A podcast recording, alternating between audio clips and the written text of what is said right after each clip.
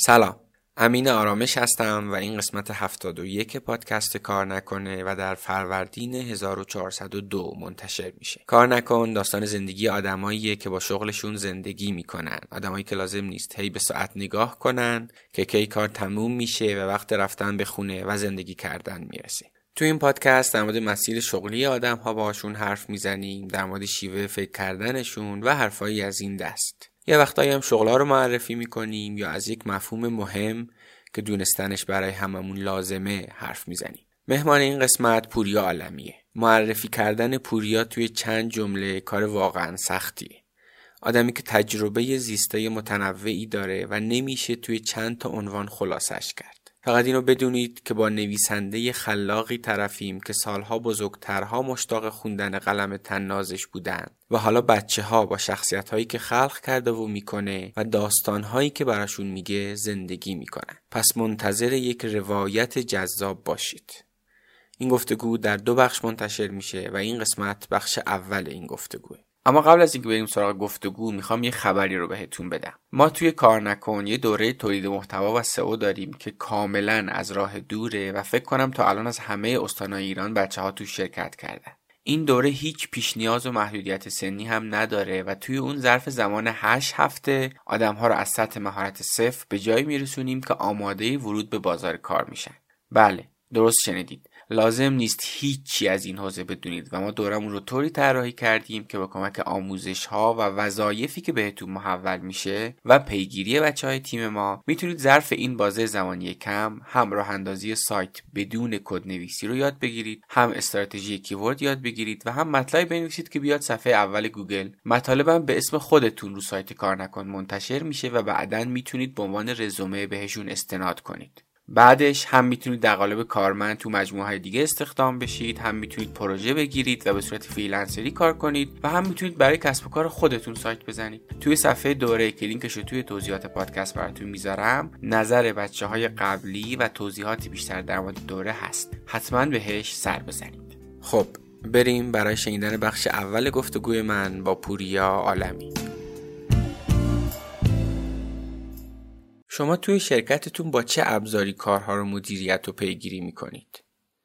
اگه اون ابزار جواب همه نیازهاتون نیست و هنوز میز کارتون شلوغه الان وقت مناسبیه که به فکر یه ابزار کاملتر و با امکاناتی بیشتر باشید. همتیک حامی این قسمت کار نکن یه برند جدید و رو به رشد بین نرم افزارهای مدیریت پروژه و کارهاست. با همتیک دیگه لازم نیست دائم با نیروهاتون جلسه بذارین، سوال و جواب کنید یا به عبارتی micro management داشته باشید. وقتی همه کارهای شرکتتون رو با همتیک پیش ببرید می‌تونید توی هر لحظه با یه نگاه کلی به گزارشاتی که میده از حال شرکتتون با خبر بشید و درست برنامه ریزی کنید شما می‌تونین از سایت همتیک.com نسخه رایگان نرم افزار مدیریت پروژه و کارهای همتیک رو تهیه کنید و خودتون تستش کنید و بعد با کد تخفیف 25 درصدی کار نکن به انگلیسی طرحتون رو به نسخه بالاتر ارتقا بدین. دقت کنید که این کد فقط برای سی نفر اول فعاله. لینکشون رو توی توضیحات پادکست براتون گذاشتم. همتیک نرم افزار مدیریت پروژه و کارها.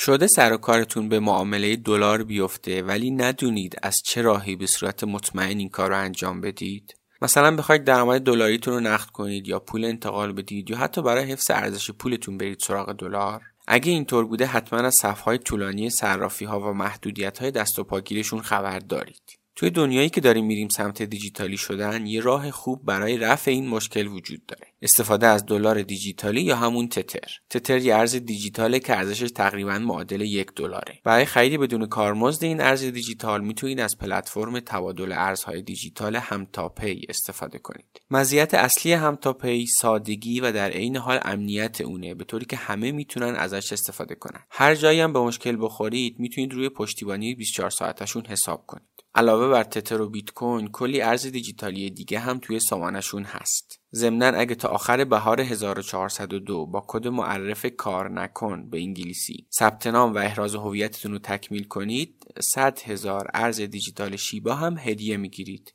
لینکشون رو توی توضیحات پادکست براتون گذاشتم. همتاپی.net میگن که آدم ها بیشتر توی سین بالاتر بیشتر حسرت کارهایی رو می‌خورن که انجام ندادن تا اینکه ناراحت باشن از شکستایی که خوردن. از دوم راهنمای اعلام استقلال کردم گفتم مدرسه نمی‌خوام. اینا بچهشون توی آره. دوم راهنمایی اخراج شده. یعنی هنوز سیکلم نگرفته. خب چیکار کنن؟ احتمالا براش یه سری برنامه داشتن آرزو داشتن اینا. معلوم چی می‌خواد بشه اینا. و من خیلی اذیت شدم اون صحنه رو دیدم. یعنی دلهوره داشتم. نمی‌دونستم دارم چه غلطی می‌کنم. ولی می‌دونستم اون غلط رو نمی‌خوام بکنم. دلم خواست یه غلط دیگه بکنم.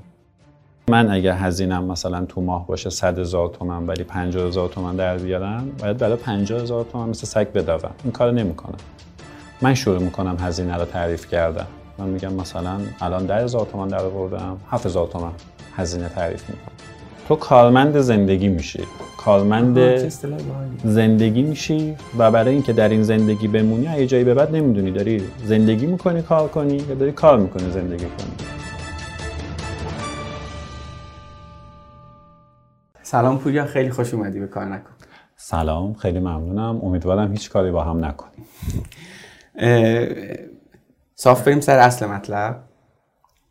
چی میشه که یه آدمی که برای آدم بزرگا شخصیت می‌سازه و می‌نویسه یه جایی تصمیم می‌گیره که بره و برای بچه ها شخصیت بسازه و براشون بنویسه؟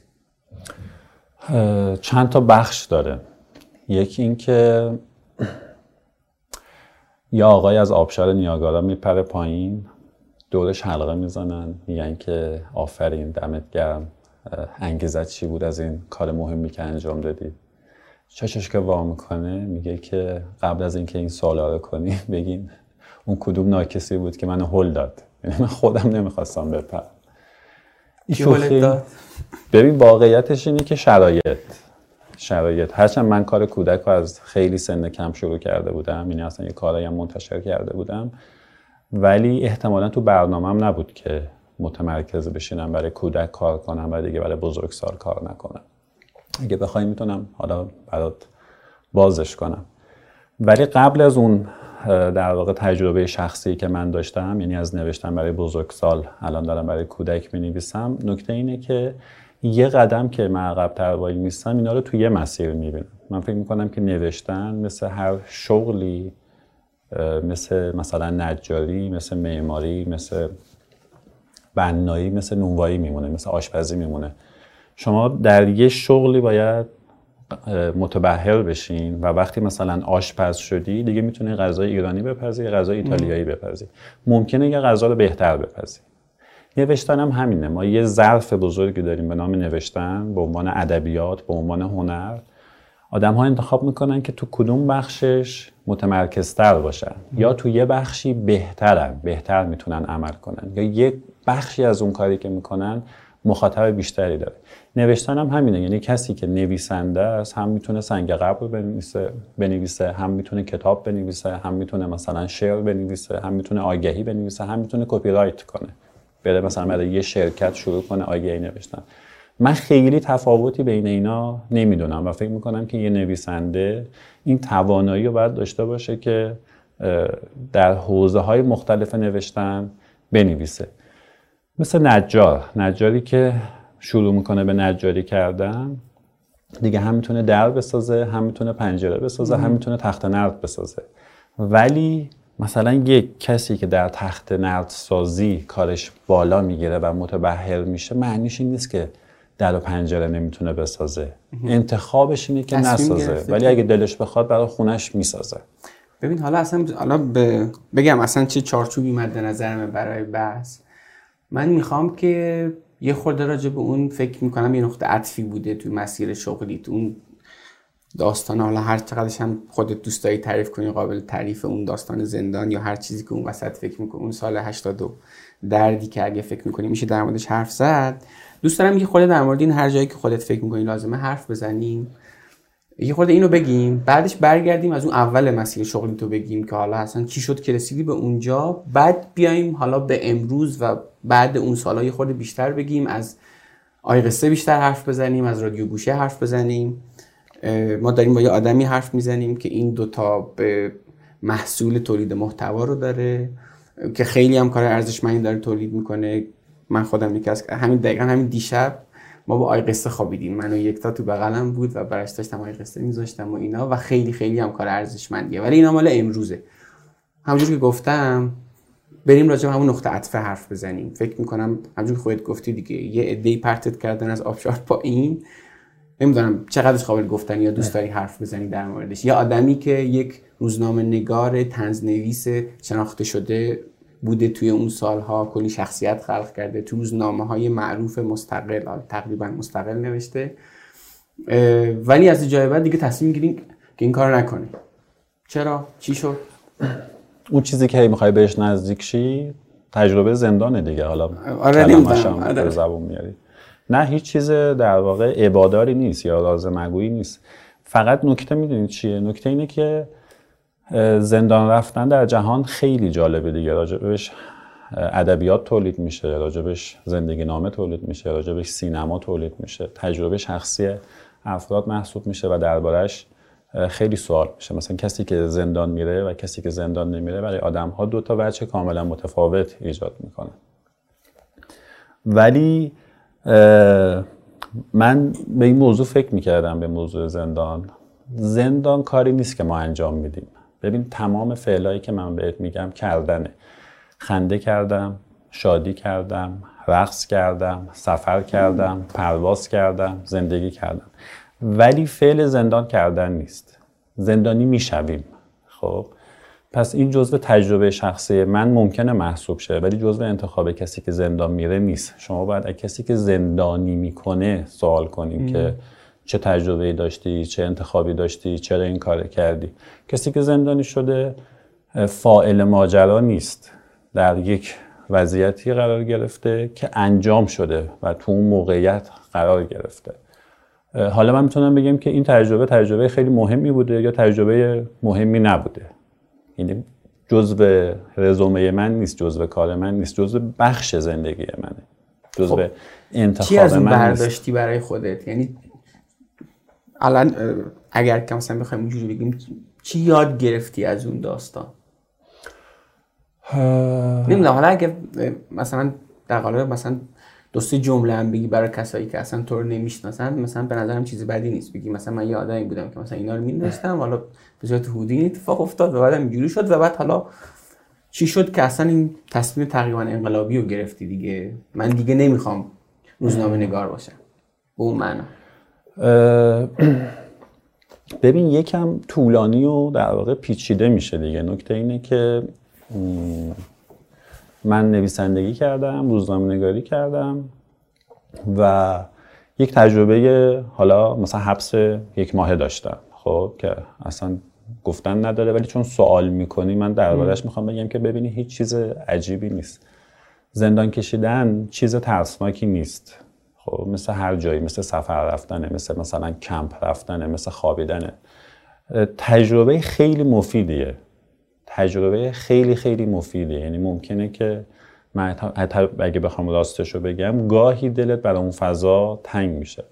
اولا اگه تو تنها باشی یک تجربه تنهایی مطلق رو داری که نمی‌تونی انتخاب کنی از اتاق بری بیرون. این یه فرصت بی‌نظیره برای زیستن. اینکه تو بشینی خودتو مرور کنی. یه فرصت خیلی خوبه. حتما سختی های خودشو داره. خب؟ اگه در پیش آدم های دیگه باشی آدم هایی که مثل تو انتخاب نکردن که تو اون وضعیت باشن تو اون وضعیت قرار گرفتن. این فرصت رو برای تو ایجاد می‌کنه که آدم هایی که دارن خودشونو در واقع سانسور نمی‌کنن. آدم هایی که مثلا در یک فضای کوچیک باید با آدم های دیگه زیست کنن و پذیرفتن که در کنار هم باشن یا مسالمت آمیز یا سخت. خب؟ یه فرصت گفتگوی باحاله. یه فرصت زندگی باحاله. مثل اینکه تو توی تاکسی هستی تنها فرقش اینه که در این تاکسی تو نمی‌تونی باز کنی پیاده شی. هر جا این در رو باز کردن تو می‌تونی پیاده شی. می‌دونی؟ برای همین همون تنهایی باعث شد که به این تصمیم برسی که بس دیگه من نمی‌خوام کار کنم میرم بعدش این تصمیم گرفتی. واقعیتش اینه که اونجا شرایط جوری شد که من برای بزرگسال دیگه نمی‌تونستم بنویسم. و قرارم بعد این شد که ننویسم. و تصمیم گرفتم که شروع کنم در اون فضایی که بودم. گفتم خب حالا که برای بزرگسال نمی‌تونم بنویسم شروع کنم برای کودک نوشتن. و یه رمان نوجوانم تو ذهنم نوشتم. چون کاغذ و قلم نداشتم. روز آخر که داشتم می اومدم بیرون گپی که زدیم قرار شد که من وقتی تو مطبوعات می نویسم مثلا یه ملاحظاتی کنم یا مثلا به هر حال یه گپی زده بودیم من تعجب کردم گفتم خب مبنا بر این شد که من دیگه نمی نویسم منم تو ذهنم بستم دیگه نمی‌خوام برم توی مطبوعات بنویسم. و تصمیمم این بود که بیام بیرون برم مثلا سفر برگردم شروع کنم مثلا برای خودم. مثلا زندگی کنم. خیلی شخصی تر زندگی کنم خیلی غیر اجتماعی تر زندگی کنم و دیگه داستان کودک بنویسم. یه ایده راه انداختن کار تو ذهنم بود اونا رو کار مثلا انجام بدم. من اومدم بیرون یه دفعه دیدم که یه عالم از دوستام و مثلا روزنامه نگارا و آدم حسابی ها و هنرمندا دم در منتظرم هستن. خب؟ و من با یه حجم بزرگی از محبت مواجه شدم و رفتم. و رفتم. منی که پشت در بسته تصمیم گرفته بودم که بیام بیرون برم سفر. وقتی در باز شد قاطی یک زندگی دوباره شدم و رفتم و فردا صبحش رفتم روزنامه. ستون پس فردامو نوشتم داد. می‌دونی؟ یعنی در واقع کار کودک من اینجا شروع نشده. من مثلا یه تجربه ای داشتم. 5 6 سال بعدش من شروع کردم به صورت مشخص برای کودکان نوشتن. می‌دونی؟ یعنی یه فاصله 5 6 ساله وجود داره. قصه از که شروع شده؟ قصه و رادیو گوشه؟ احتمالا 97 98 خب مال همین 4 5 سال اخیر. خب اوکی. به نظرم این تیکر رو ببندیم. به دلایلی. البته همه حرفم که گفتی و همین داستان فوایدی که شما از منظر شخصی از این داستان بد تجربه خوب بر خودت برداشتی به این معنی نیست که زندانبان کار خوبی کرده زندانبان کار بدی کرده ولی شما ما نمی‌دونیم. ما قاضی نیستیم. من نمی‌دونم اون کار خوبی کرده یا کار بدی کرده. خیلی تفاوت می‌کنه. می‌دونی؟ من از جای خودم که نگاه می‌کنم می‌تونم بگم. من نمی‌تونم بگم تو داری کار بدی می‌کنی یا کار خوبی می‌کنی. می‌تونم قضاوت فردی داشته باشم ولی قضاوت حتمی نیست. خب؟ من از زاویه خودم دارم نگاه می‌کنم دیگه. و یه نکته وجود داره. این روایتی که من دارم می‌کنم به عنوان یه آدمیه که تصمیم گرفته نویسنده زندگی کنه. یک نویسنده است یک نویسنده مستقل یک فعال سیاسی نیست.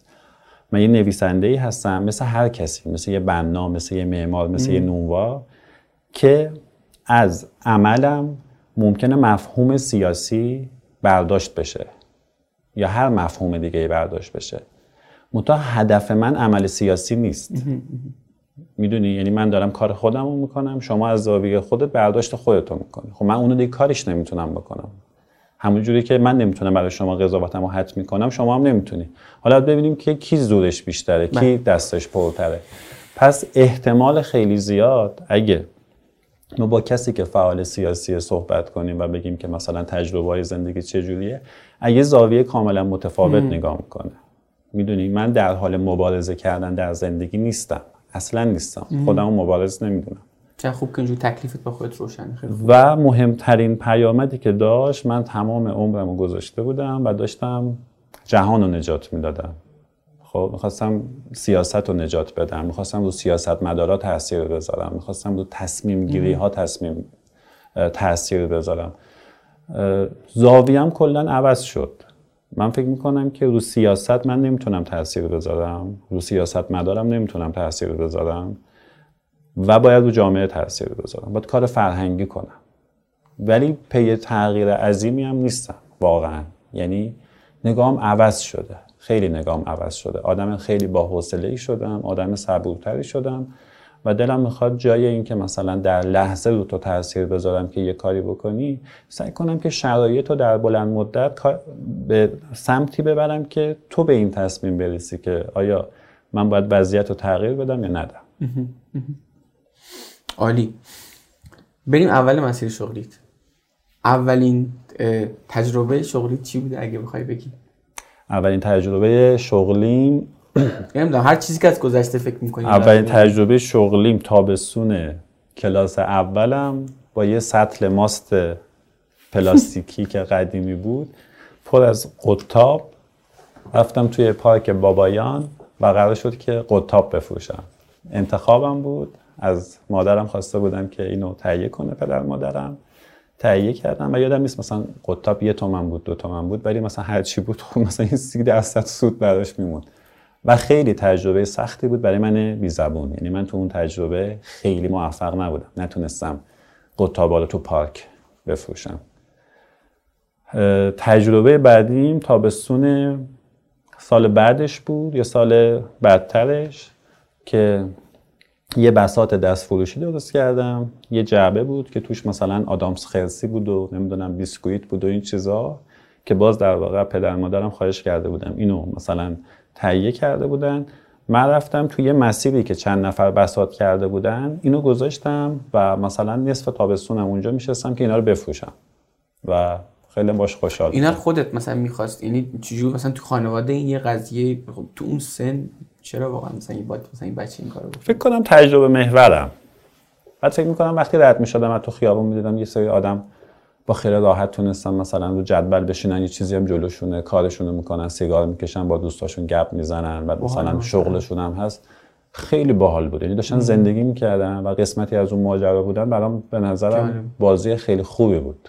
درس خون بودی توی حالا تا پنجم دبستان. تا پنجم دبستان. آره. بعد چی شد؟ از دوم راهنمای اعلام استقلال کردم گفتم مدرسه نمی‌خوام برم. آره. چرا؟ ببین واقعیتش اینه که هنوزم تقریبا همون زاویه رو دارم و منتقد سیستم آموزشی هم. موافق سیستم پرورشی هم. خب نکته اینه که ما در سیستم آموزشی باید یه چیزی آموزش بدیم در یک زمان با یه معلف های مشخص و این بچه ها رو محدود می‌کنه بچه ها رو عین هم می‌کنه به قول مثلا اون شعر دیوار ما آجری دیگر در دیوار می‌شویم به صورت کلی همه شکل هم میشیم همه هم قد هم میشیم. می‌دونی؟ قالب می‌خوره. اون موقع من مثلا خب وقتت هم بازتر دیگه. کتابای مثلا مدرسه رو تو تابستون میخوندم. و نگاه هم, هم این بود که این کتاب رو مثلا جایی که نه ماه طول بکشه به ما می‌تونم بگن تو یه هفته بخونیم. مثلا آخر هفته بعد این سوالا رو از شما می‌کنیم. اون کتاب رو که میخوندم خب خیلی حوصلم سر می‌رفت توی طول مدرسه. بعد مثلا می‌گفتم که اینا جوابش اینه اون این شکلیه. یعنی از جلوتر خبر داشتم که داره چه اتفاقی میفته و خب شرایط نامطلوب می‌شد دیگه. مثلا معلم ممکن بود مثلا خوشش نیاد نمی‌دونم یا هر چی. تو هم جوونتری بلد نیستی خودتو کنترل کنی یه در واقع تقابلی ایجاد می‌شد. بهتم میاد خود بد خلقی می‌کردی. آره. و خیلی از مدرسه اخراج می شدم خیلی از مدرسه اخراج می شدم عاشق اینم بودم که از مدرسه اخراج بشم. اینا هم هی تهدید می‌کردن که پرونده تو بهت میدیم. و من هفته یکی دو بار مثلا مادرم میومد مدرسه میگفتش که این بنده خدا رو راه بدیم مثلا این غلط کرد و اینا. بعد اونا راه می‌دادن. دوباره من مثلا فرداش مثلا نمی‌رفتم یا برمیگشتم و اینا. قشنگ یادم میاد که مثلا یه موقعی مادرم خیلی درد سر می‌کشید دیگه. مثلا برادر بزرگم منو بعد مثلا رو دوچرخه می‌شوند اون جلو با پا منو نگر میداشت که من در نرم. بعد اینا با مدرسه هماهنگ می‌کردن تلفنی چون دیرتر می‌رسیدم همیشه. در واقع اون بابای مدرسه در حیات مدرسه رو باز می‌کرد. من داداشم با دوچرخه می‌رفت تو نازم اونجا جلوی ساختمون وایساده بود. منو جلو نازم خالی می‌کرد دقیقا از دوچرخه. گاز می‌داد می‌رفت بابای مدرسه در میبست. آقا این تحویل شما این شکلی بود. طول مسیر که می‌رفتم کتابای درسیمو میذاشتم زمین شوت می‌کردم برگشتنی دفترامو. یعنی اصلا من ازم کار عبس و تباهی بود. تا اینکه یه جا اخراجم کردن همون دوم سوم راهنمایی. دوم راهنمایی به پرونده دادن. دیگه گفتن که مثلا بسه. منم ساعت ده و نیم یازده بود که برگشتم خونه. بعد و عاشق این بودم که تو اون خلوتی اون ساعت روز تو خیابونا را برم چون همه تو مدرسه بودن و خیلی خوب بود. برگشتم خونه مادرم گفتش که تو چرا دوباره مدرسه فرار کردی و بابا من خسته شدم و دوباره هر روز باید بیام و من دیگه مثلا اینا گفتن که اگه یه دفعه دیگه مدرسه فرار کنی یا مثلا با معلم دعوا کنی اینا پرونده رو بهت میدن و دیگه هیچ جا ثبت نامت نمی‌کنن و اینا. من گفتم ماما شما نگران نباشین. گفت چرا؟ گفتم دیگه لازم نیست بیایید و اینا. گفتش که چرا لازم نیست؟ نه دیگه این حرفا. گفتم نه دیگه نگران نباش. پاک شده. در کولمو باز کردم اون پرونده سبز رو کشیدم بیرون. گفت این چیه؟ گفتم پرونده رو دادن زیر بغلم. مادرم بنده خدا اصلا یه دفعه. غالب توی کرد. گفت جدی و اینا؟ گفتم آره. و من مهمترین دستاورد زندگیم بود. یعنی احساس کردم که روزانه یه عالمه زمان دارم برای ولمعطلی یه عالمه زمان دارم برای گشت زدن برای مثلا مجله خوندن عاشق مجله بودم. تو اون سنا چجوری این چیزا به ذهنت می‌رسیده واقعا؟ اصلا من خودم نگاه می‌کنم ما بچه دورانه های درس خون باید بری بیا یه سری کار رو انجام بدی بگی چه- چرا اینجوری ای حالا البته به معنای مثبتش چرا اینجوری یاقی بودی؟ یعنی این مثلا این از کجا اومده بود؟ من نمی‌دونم. یعنی این کار تحلیلگراست. من به عنوان مثلا داشت مثلا اینجوری نبوده اینجوری که احتمالاً داری میگی دیگه. اتفاقا چیز بوده. اونا حتما توی در واقع زمین های بازی خودشون بازی می‌کردن. به این خاطر که ما هر کدوم یه کارایی کردیم تو زندگی ولی من یه ذره چون از خط کامل بیرون زدم بیشتر دیده شده. می‌دونی؟ اونا هم حتما یاقیگری خودشونو کردن. و سوال تو من نمی‌دونم چجوری جواب بدم که چرا ولی تصورم اینه که به ما فضا داده شده بود توی زندگی توی خانواده. ما داشتیم به سمت مستقل بودن پیش می‌رفتیم. این هزینه دموکراسی بود. این هزینه فضا دادن خانواده به ما بود که خانوادهمون داشت میپرداخت. ما هزینه تولید می‌کردیم برای خانواده خب؟ معلوم نبود که چه جوابی میده دیگه. ولی پذیرفته بودن این بازی رو که ما بتونیم در هیته ای که داریم انتخاب کنیم. اختیار گرم. شانس بزرگی بوده به نظرم. واقعا شانس بزرگی بود. الان مثلا یادم میاد که ما یه کتابخونه ای توی خونه داشتیم که یه مجله هایی از سمت پدرم اومده بود توی این کتابخونه یا از سمت ع- عموم اه، در واقع از قبل از انقلاب خیلی از این مجله ها بود و اینا. و یه عالمی کتاب بود که از سمت مادرم تو کتابخونه قرار داشت. و که ما می‌تونستیم بریم مثلا برداریم و من خیلی مجله خون بودم. خیلی مثلا پنجم دبستان اول راهنمایی مثلا مثل گاو که نشخوار می‌کنه من اینا داشتم نشخوار می‌کردم. ولی یه چیزی که یادمه حالا یادم نیست دقیقا اینجوری اتفاق افتاده باشه ولی این تو ذهنم خیلی الان پررنگ شده و مثلا چند جا هم گفتم اینه که مثلا یه کتابایی بود که توی دوره های مختلف ممنوع بودن. مثلا کتاب بوفکور مثلا کتاب های صادق هدایت نمی‌دونم بعضی از کتاب های سمت بهرنگی. مثلا یه چیزای این شکلی همیشه می‌گفتن که نمی‌دونم ممنوع اینا. من تجربه ای که تو ذهنم هست اینه که این کتاب تو کتابخونه ما بود ولی ما که نمی‌دونستیم اینا ممنوعه. مثلا توی دوم سوم راهنمایی من یادمه که مامانم گفتش که این کتابا رو ما که بچه بودیم می‌گفتن نخونین خودکشی می‌کنید. یا مثلا نخونین اخلاقتون بد میشه. بعد کتابا رو نشون می‌داد. مثلا میذاشت تو اون قفسه. مثلا یه قفسه بالاتر. خب. با یه چهارپای حل میشه قضیه. داری؟ چیکار می‌کنی؟ داری منو به اون سمت می‌بری. و من مثلا با مزه است که مثلا فکر کنم دوم راهنمایی بوفکو رو مثلا دو بار خونده بودم که خب خیلی برام سنگین بود. نمیفهمیدم. خیلی اون موقع مثلا میخوندم ولی خب نمیفهمیدم واقعیتش. ولی این تجربه بر اساس اون فرصتی بود که ایجاد شده بود. و خیلی ولی ما رو به اون سمت هل نمی‌دادن. خیلی واقعا همین تعبیر شانس که به کار بردی به نظرم همینه. این که این فضای فکری وجود داشته تو خانواده خیلی خوب بوده. خب بعد اون داستان مرسه به خیال شدی بعد چی شد؟ کلا اصلا سال بعدش هم نرفتی مرسه؟ نه ببین نکته اینه که یه ده دوازده روز طول کشید. بعد من با مادرم می‌رفتم مدرسه. اونا در واقع گپ می‌زدن لابی می‌کردن. من بیرون دفتر وایساده بودم. به یه تفاهمی می‌رسیدم. بعد مدیر صدا می‌کرد می‌گفت پول یا بیا. من می‌رفتم می‌گفت چیه؟ می‌گفتم مثلا بفرمایید و اینا. می‌گفت اینجا رو بنویس تعهد بده که دیگه مثلا این کارا نمی‌کنی فرار نمی‌کنی این کارا نمی‌کنی اینا. گفتم که برای چی؟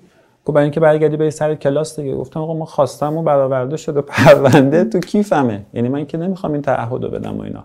و من بر نمیگشتم. واقعا تصمیمم بود که بر نگردم. و اصلا بعدش برام مهم نبود. اصلا دوست نداشتم تو مدرسه باشم.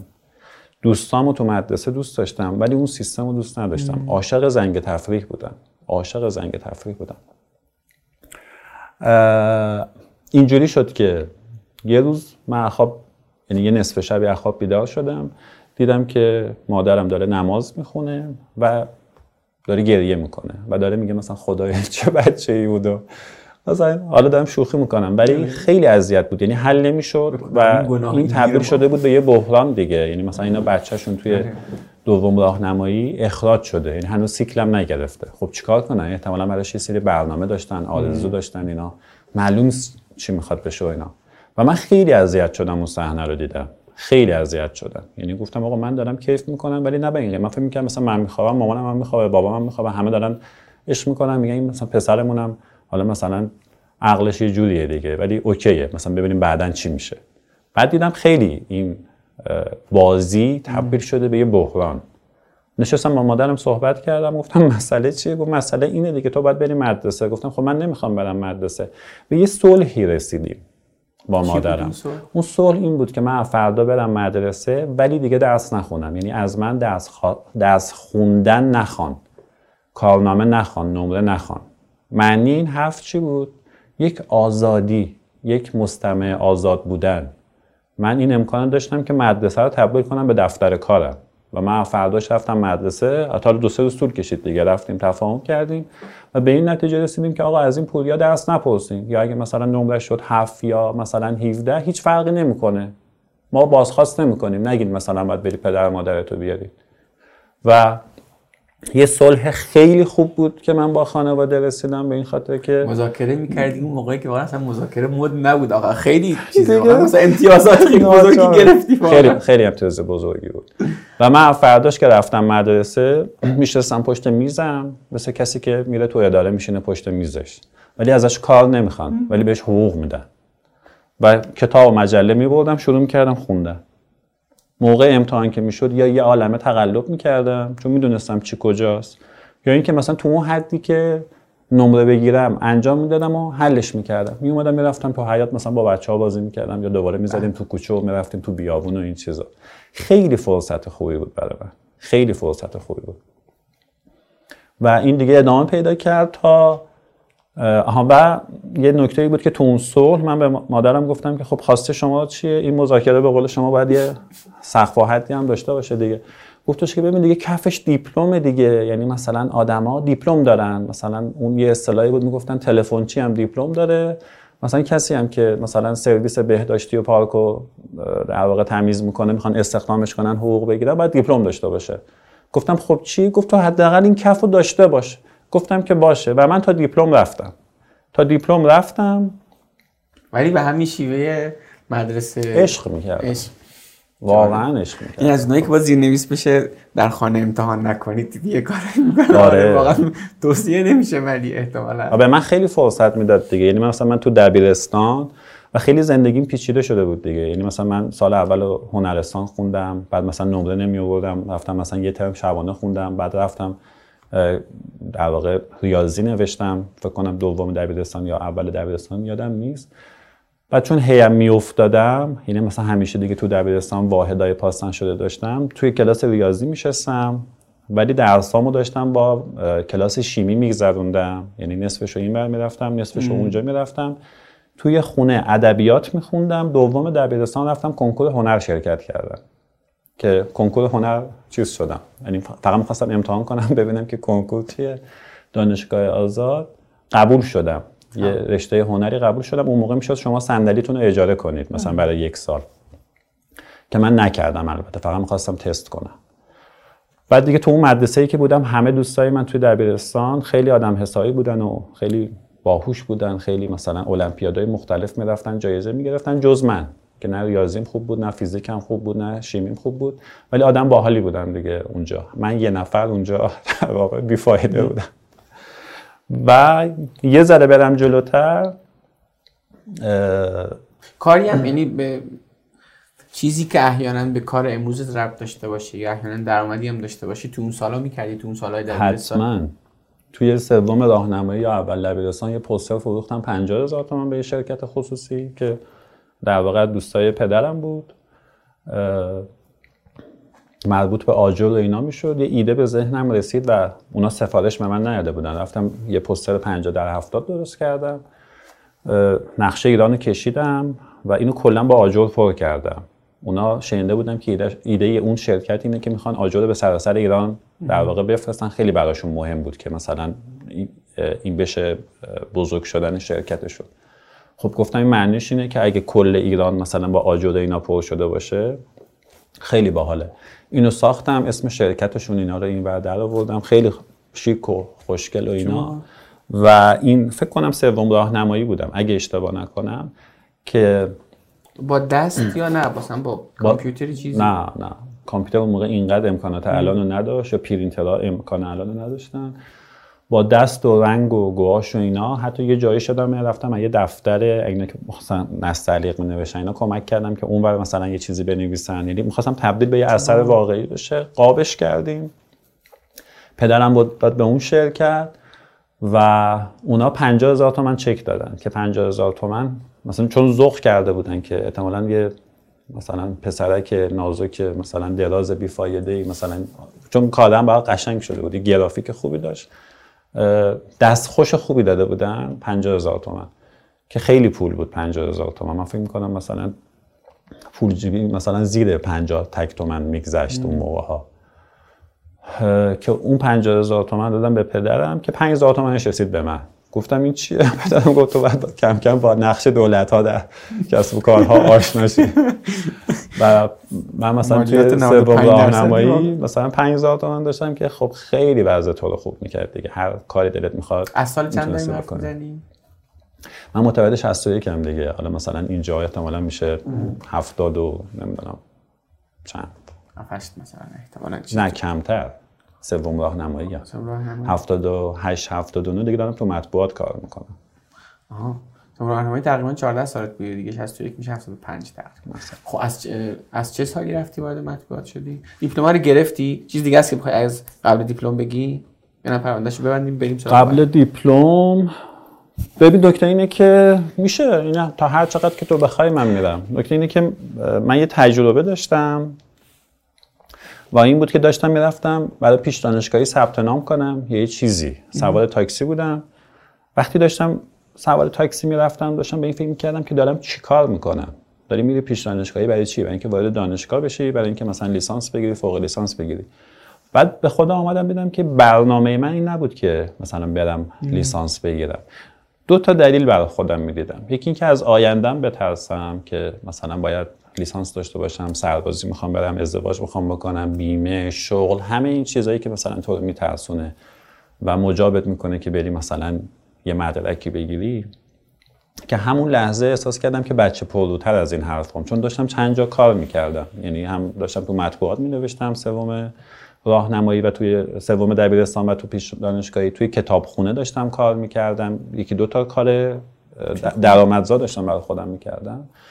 یا به این دلیل باید می‌رفتم دانشگاه؟ قشنگ این مسئله ذهنی بود. بگم که پوریا مگه تو مسئلت سیستم آموزش نبود. یه راه این که مثلا منتقد سیستم آموزشی هستی اینه که بشینی همیشه مثلا بگی که این چه وضعشه قورو بزنی و این کارو بکنی. یه راهش اینه که سعی کنی تاثیر بذاری تو این سیستم آموزشی. مشکل داری دیگه. خب حالا راههای این که بری سیستم آموزشی رو تغییر بدی چیه؟ حالا فکر کن من یه بچه دبیرستانی تو تاکسی اینا داره تو ذهنم شکل می‌گیره. یه راه این بود که من برم وارد مجلس بشم.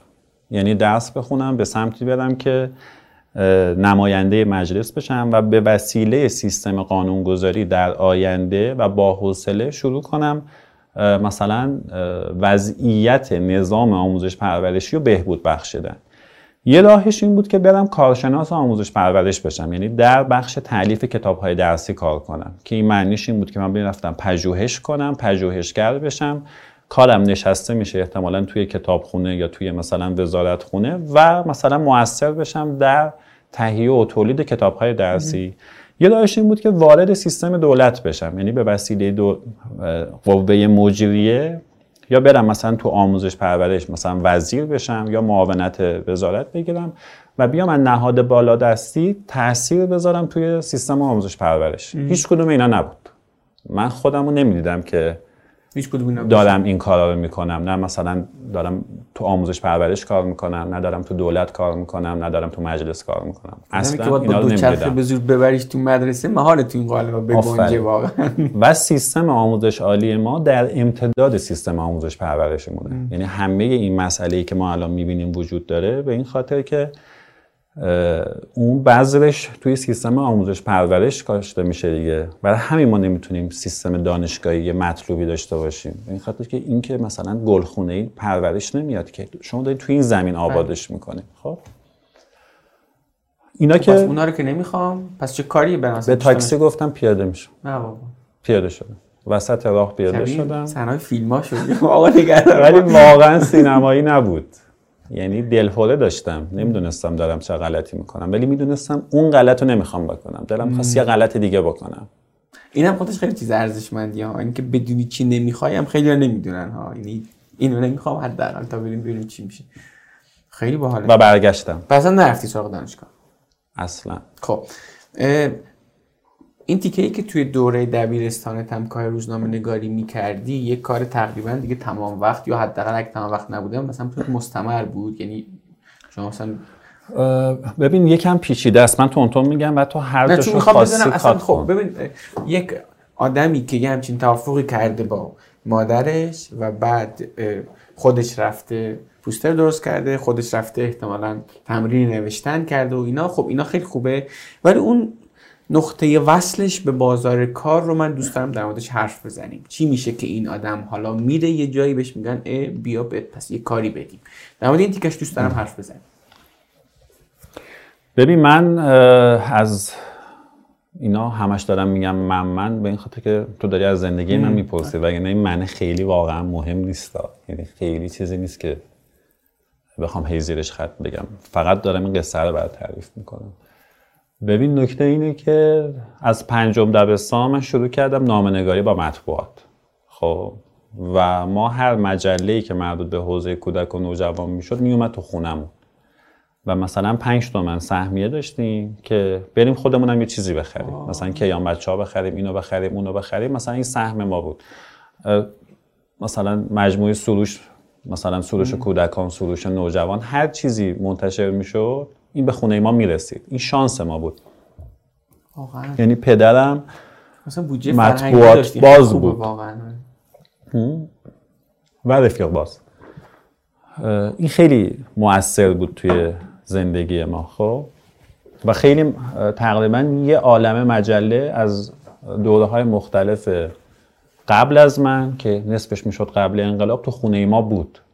یعنی مثلا کیان بچه های زمان شاه بود سپید و سیاه بود نمی‌دونم. خیلی کتاب کوچه بود خیلی جالب بود. خب یه اینا شانس بود دیگه. یعنی من چاله ای نداشتم. یا مثلا اینا رو میخوندم یا تو کوچه بازی می‌کردم یا مثلا بین این دوتا مثلا سرگردان بودم دیگه. خلاصه من پنجم دبستان شروع کردم نامه نگاری کردم. بعد دیگه مثلا توی راهنمایی خیلی نامه میفرستادم و احساس می‌کردم نامه کافی نیست. به خصوص برای گل آقا میفرستادم. و خیلی متاثر از خود آقای صابری بودم. خیلی. یعنی از یه جایی به بعد نامه هایی که براش می نوشتم پدرم بود. یعنی خطاب می نوشتم که پدرم. دیدم نامه کافی نیست. شروع کردم مجله درست می‌کردم میفرستادم. یه مجله درست کرده بودم فسقلی های تازه کار که مثلا 16 صفحه بود نم 8 صفحه بود یادم نیست. از لوگو داشت که لوگو فسقلی های تازه کار تصویر داشت سرمقاله داشت کاریکاتور داشت عکس داشت ترکیبی از کلاژ و نوشتن و اینا بود. می‌رفت تا صفحه آخر. مثلا آگهی مثلنی درست می‌کردم این کارو می‌کردم. مثلا مصاحبه علکی چیز می‌کردم و پست می‌کردم. اینو حالا داشته باش گوشه ذهنت که دارم این کارا رو می‌کنم. تو مدرسه دارم نامه میفروشم به بچه ها نامه عاشقانه یا نقاشی می‌کنم. این وسط باز شانسی که داشتم مثلا یه عالمه عشق نقاشی بودم عشق عکاسی بودم عشق طراحی بودم و اینا رو شروع کرده بودم انجام دادن. یعنی مثلا چوب میتراشیدم برای خودم مثلا عکس می‌گرفتم دوره های طراحی داشتم می‌رفتم. یعنی مثلا حتی مثلا یادمه که تو آناتومی یه سری رتبه های مثلا نمی‌دونم استانی یا نم- این چیزا می‌گرفتم اگه اشتباه نکنم. خیلی مثلا وقتم با اینا پر می‌شد. و من پس یه عالم مجله دارم درست می‌کنم یا نامه دارم می‌نویسم میفرستم مطبوعات. این وسط دیگه رفتم توی دبیرستان. به دلیل اون فرصت بازی که داشتم خیلی ساعتها تو مدرسه حضور نداشتم. چیکار می‌کردم؟ یعنی چون من دیگه تو دبیرستان وضعیتم بهتره دیگه. میگه آقا ما مییم درس رو پاس می‌کنیم. می‌تونی راحتتر لابی کنی با معلم و سیستم و این چیزا نسبت به راهنمایی. از مدرسه عملا می‌زدم بیرون در می‌رفتم می‌رفتم کتابخونه کار می‌کردم کتابخونه عمومی که یه فرصت بی انتها بود و کم کم شدم. مثلا یک مسئول کوچک غیر رسمی مثلا یه بخشای از کتابخونه یا کتابخونه همینجوری کتابخونه گفتی آقا می‌خوام بیام کار کنم. یعنی مثلا اینجوری آره. بوده گفتم مثلا کتابخونه جایی که آدمای الاف میان؟ بله منم الافم خب حالا من که میام اینجا میشینم نمی‌خوایم مثلا این کتاب حالا من مرتب کنم اینا صاف شه. بعد گفتم حالا نمی‌خوایم مثلا من بیام توی این شماره می نویسین درست کنم. بعد دیگه رفتم پشت دخل کتابخونه وایسادم. مثلا کسی کتاب می‌گرفت می‌رفت میومد من یادداشت می‌کردم. و به من حقوق می‌دادن. یعنی حقوق غیر رسمی می‌دادن چون وقت زیادی میگذروندم. مثلا این پولایی که جمع می‌شد مثلا حق مثلا آبومانی که آدما میپرداختن مثلا یه بخشی می‌دادن به من. پس من به عنوان یه بچه مثلا اول دبیرستانی دوم دبیرستانی مثلا یه پولی ته جیبم بود که اوضاعمو خوب می‌کرد. یه چیزایی که داشتم تو مدرسه مثلا میفروختم. مثلا می اومدم مثلا هم کمربند و کیف جیبی و این چیزا میخریدم شکلش رو عوض می‌کردم مثلا تو مدرسه میفروختم. مثلا بچه‌ها می‌گفتن وای چقدر خفن یه نقاشی رو کاغذ میکشیدم. یا کاریکاتور بچه ها رو. مثلا واقعا دو سه شب این کاغذ رو من اینقدر تکون چیزش می‌کردم مچالش می‌کردم مرتوبش می‌کردم دوباره بازش می‌کردم که این انگار بعدا تو روی دستمان کاغذی کشیدی که اون کار نمی‌تونستی اول رو دستمان کاغذی بکنی. بعد بچه ها فکر می‌کردن من مثلا به یه توانایی رسیدم خارق العاده که رو دستمال کاغذی آثار هنری ایجاد می‌کنم مثلا عکسشون رو یا مثلا کاریکاتور چهرهایی که دوست داشتن و این چیزا رو. بعد اونو بهشون میفروختم. که خیلی ساده بود برای من. مثلا یه رب نقاشیشو می‌کردم. دو روز اینو فقط تو وضعیت قرار می‌دادم که تبدیل به یه چیزی بشه که انگار نیست و اونو میفروختم. این وسط پس من دارم کتابخونه کار می‌کنم. دوم دبیرستان اگه اشتباه نکنم.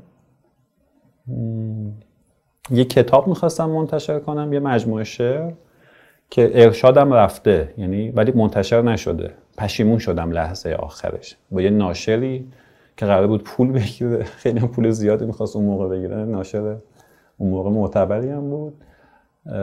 قرار شد که اینو این بره چاپ شه. آخر تابستون من پشیمون شدم. گفتم در واقع به پدرم گفتم این چیزایی که من نوشتم خیلی مزخرفه. گفت مگه خود نمی‌خواستی بری با اون ناشر صحبت کنی؟ خودت هم رفتی صحبت کردی همه کاراشو خودت کردی بعد گفتی می‌خواد پول بگیره مثلا منم بهش یه چک دادم. گفتم نه پشیمون شدم. این چیزی که بعدا خیلی به نظرم به لطفه می‌زنه و اذیت میشم. اینا خیلی حرفای مثلا خام دستانه و محصول مثلا یه سری کتابی که خوندم. یعنی مثلا خودم هنوز نمی‌دونم و خیلی ملتهب بودم خیلی تحت تاثیر به ادبیات چپ بودم. مفهوم اون کتابه این بود که مثلا بریم مثلا دیوار بشکنیم از دیوار بریم بالا. مثلا یه شعر بلند بود اینک ما. خب حالا مثلا یه بچه مثلا 16 17 ساله یا همچین چیزی. که خدا رو شکر رفتیم اون قرارداد رو به هم زدیم. اون ناشر اون موقع 100 هزار تومن هزینه گرفت که خیلی پول بود به نظرم. خیلی پول بود. بعد این میون یه روز زنگ زدن از گلاغا گفتن که من فکر کنم دوم دبیرستان یا سوم دبیرستانم. من زمانا رو خیلی قاطی می‌کنم خب؟ زنگ زدن گفتن که آقا بیا. آقا بیا. گفتم کجا؟ گفتش که با آقای صابری بخوایم براتون جلسه بذاریم. آقای صابری گفتن که بگیم پوریا بیاد. گفتم چرا؟ گفت آقا مثلا پنجم دبستان پدر صندوق پست ما رو شما در آوردی دیگه. مثلا 5 6 سال تو هیچ چیز می‌کنی. ما اصلا به خاطر صندوق پستمون هم که شده آقای صابری گفته که یه بار بگی این یارو بیاد ول کنه بره ما اصلا کاری نداره فکر کنم سوم دبیرستانم. فکر کنم. و من پشت شدم اومدم گلاغا که ما اون موقع داشتیم خارج از تهران زندگی می‌کردیم. شهرک اندیشه گلاغا میدون آرژانتین بود و این برای من یه سفر خیلی جالبی بود دیگه. بعد با اتوبوس میومدم خیلی یعنی خیلی طبیعی نبود خیلی سخت بود متداول نبود برام. و خیلی باحال. من بهترین تیپی که می‌تونستم بزنم که مزخرفترین تیپم بوده حتما زدم و پشتم اومدم گلاغا مهمترین جلسه زندگیم بود تنها جایی بود که کامل من دیده شدم. بعد از اون همیشه اون بچه‌ای که خودت داری می‌سازی دیده میشه یا اون چیزی که اونا دوست دارن دیده میشه. خب. من یه پسری بودم که من دعوت کرده بودم اومدم تو کل مؤسسه گلاغا که طبقات مختلفش کارکردهای مختلف داشت. برام چیز گذاشتن. یه اصطلاحی داره میرن به نمایش میدن. بازدید مثلا. آره آره. یه چیز حالا خارجه که میگن. بازدید گذاشتن. مثلا منو بردن گفتن اینجا تحریری است. ایشون و ایشون و ایشون که مثلا من من واقعا حال اون لحظت رو واقعا خیلی دوست دارم. ببین من می‌تونستم تموم شم اونجا. خیلی, خیلی واقعا خیلی. مثلا, مثلا یه بچه ای که بعد از اون یاقیگری و بعدش این همه سال نوشتن و حالا اون پدر اون پدر معنوی گفته بیا و بعدم یه سانس آقا بیا ببین همه اینا رو اینا. خیلی واقعا خیلی واقعا. خب؟ منو داشتن تو گلاغا میگردوندم و من هنوز خود گلاغا این آقای صابری رو ندیده بودم دیگه. مثلا یه آدمای خیلی مهم دیگه خانم سفرزاده و مثلا پوپک پوپک صابری دخترش و دوستایی که دیگه ای که بودن اصلا وقت گذاشته بودن برای من. و گفتن این تحریری است اینجا می نویسن اینجا گفتن تصویری است طبقه دیگه اینجا مثلا کاریکاتوریست ها طراحی می‌کنن. بعد اینجا بخش فنی صفحه آرایی میشه. این کارو می‌کنن اون کارو می‌کنن. یه طبقه بود که گفتن این کتابخونه گل که کتابخونه مفصل و کاملی از کتاب تنز و مجله و این چیزا بود که اصلا حیرت انگیز بود و بخش مختلف. اینایی که تموم شد گفتن که خب حالا بریم آقای صابری منتظره که مثلا با شما گپ بزن و اینا که من اصلا خیلی برام مهم بود. به قول این بچه تهران انگار. به اسب قند دادی. یعنی اصلا ریختم به در اتاق باز شد آقای صابری نشسته بود که خیلی ریز نقش خیلی کوچک ریز نقش و اصلا من گفتم وای من منتظر مثلا یک چیز اسطوره‌ای خیلی گنده بودم و بسیار کاریزماتیک بسیار کاریزماتیک و بسیار خوشبو و شیک یعنی تیپ دیپلماتی می‌زد و میزیست برای خودش. دیپلماتی جمهوری اسلامی دیگه مثلا با این یقه این شکلی. بعد یه جلسه بود که این ور مثلا سه نفر نشسته بودن اون ور دو نفر نشسته بودن یه صندلی خالی بود برای من و آقای صابری. این خیلی جلسه مهمی بود. من اصلا نمی‌دونستم باید چیکار کنم. اصلا نمی‌دونستم باید چیکار جلسه چی بود خب؟ من بودم. خیلی عجیب بود. یعنی یه یه همچین فرصتی دادن یه همچین وقتی گذاشتن. خیلی عجیب بود.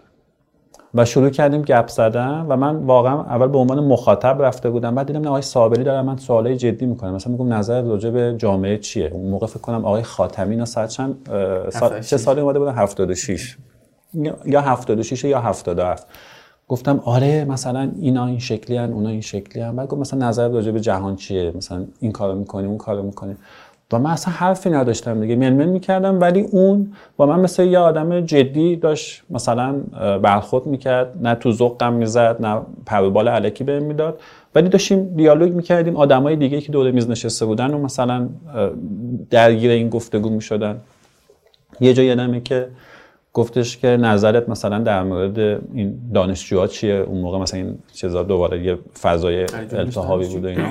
گفتم آره من به نظرم مثلا مردم دارن اینجوری میشن رژیم باید مثلا یه خود کوتاه بیاد نمی‌دونم اینجوری کنه اینا. گفت تو میگی رژیم؟ گفتم که رژیم دیگه رژیم سیاسی. گفت من میگم نظام. خب گفتم که خیلی خوب. حالا من خیلی اصلا فرق این دوتا رو نمی‌دونستم ولی بعدا می‌دونم اینا کدن یعنی معنی میدن توی بله. ادبیات سیاسی. و بعد دیگه راجع به آقای صابری بیشتر خوندم. فهمیدم که مثلا معاون آقای رجایی بوده. نمی‌دونم. خیلی یعنی توی دولت و حکومت مثلا معتبر بودن آقای صابری. خلاصه این گپه رو زدیم و بعد آقای صابری گفتم گفتش که باش بیا اینجا ها؟ حالا می‌خوای چی کار کنی؟ چون من هم می نوشتم هم میکشیدم. یعنی همین کارا رو می‌کردم. گفت دوست داری بیای تو بخش نویسندگان گل آقا؟ یا بری تو بخش کاریکاتوریستا.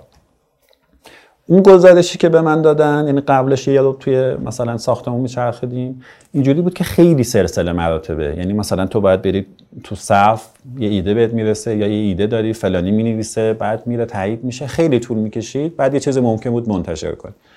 یا می‌رفتی تو صفحه در واقع تصویرگرا همینجوری بود. مثلا یه ایده ای تصویر می‌شد این اون وقت بعد میاد تصویر سازی شه بعد مثلا می‌گفتن اینو فلانی تصویر سازی کنه اون رنگ بذاره. اونم خیلی پروسه طولانی بود و ممکن بود مثلا تو ماه مثلا یه دونه تصویرم به مثلا برسه.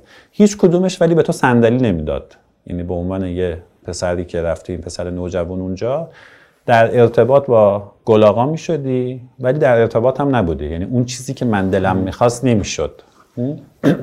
گفتم که آی صابری من درسته که هم عاشق نوشتنم هم دارم می‌کشم چون هنوز انتخاب نکرده بودم. می‌خوام نویسنده باشم دیگه. همه غلطایی که می‌تونستم اون داشتم انجام می‌دادم تو زندگی. خیلی کارهای متفاوتی داشتم می‌کردم. گفتم ولی من الان نمی‌خوام بیام جزو نویسندگان قرار بگیرم نه جزو در واقع کاریکاتوریستا و مثلا طراحا و تصویرگرا. گفت پس چی می‌خوای؟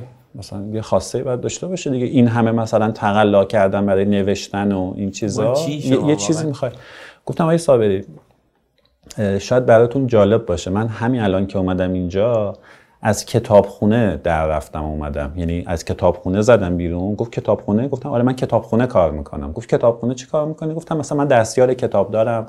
کتابا رو مرتب می‌کنم فهرست نویسی یاد گرفتم فهرست نویسی می‌کنم و اینا. گفت مگه مدرسه نمیری گفتم چرا دیگه؟ از مدرسه می‌زنم بیرون میرم کتابخونه. کتابخونه رو زدم بیرون اومدم اینجا. گفت خب. گفتم شما یه طبقتون یه کتابخونه مثلا غنی خفن و بی انتهاست ولی اینا اصلا کتابدار نداره. همینا ریختیم تو قفسه اینا هم در واقع از بین میره. هم اگه کسی کتاب بخواد نمی‌تونه پیداش کنه. گفت معنی این حرفت چیه؟ گفتم اینجا نیاز به یه کتابدار داره. گفتش که پسر یعنی تو می‌تونی اینو سامون بدی؟ گفتم که آره. گفتش که خیلی خوب تو بشو کتابدار گلاغا. گفتم شدم کتابدار گلاغا. گفت آره دیگه مگه نمیگی می‌تونی اینا؟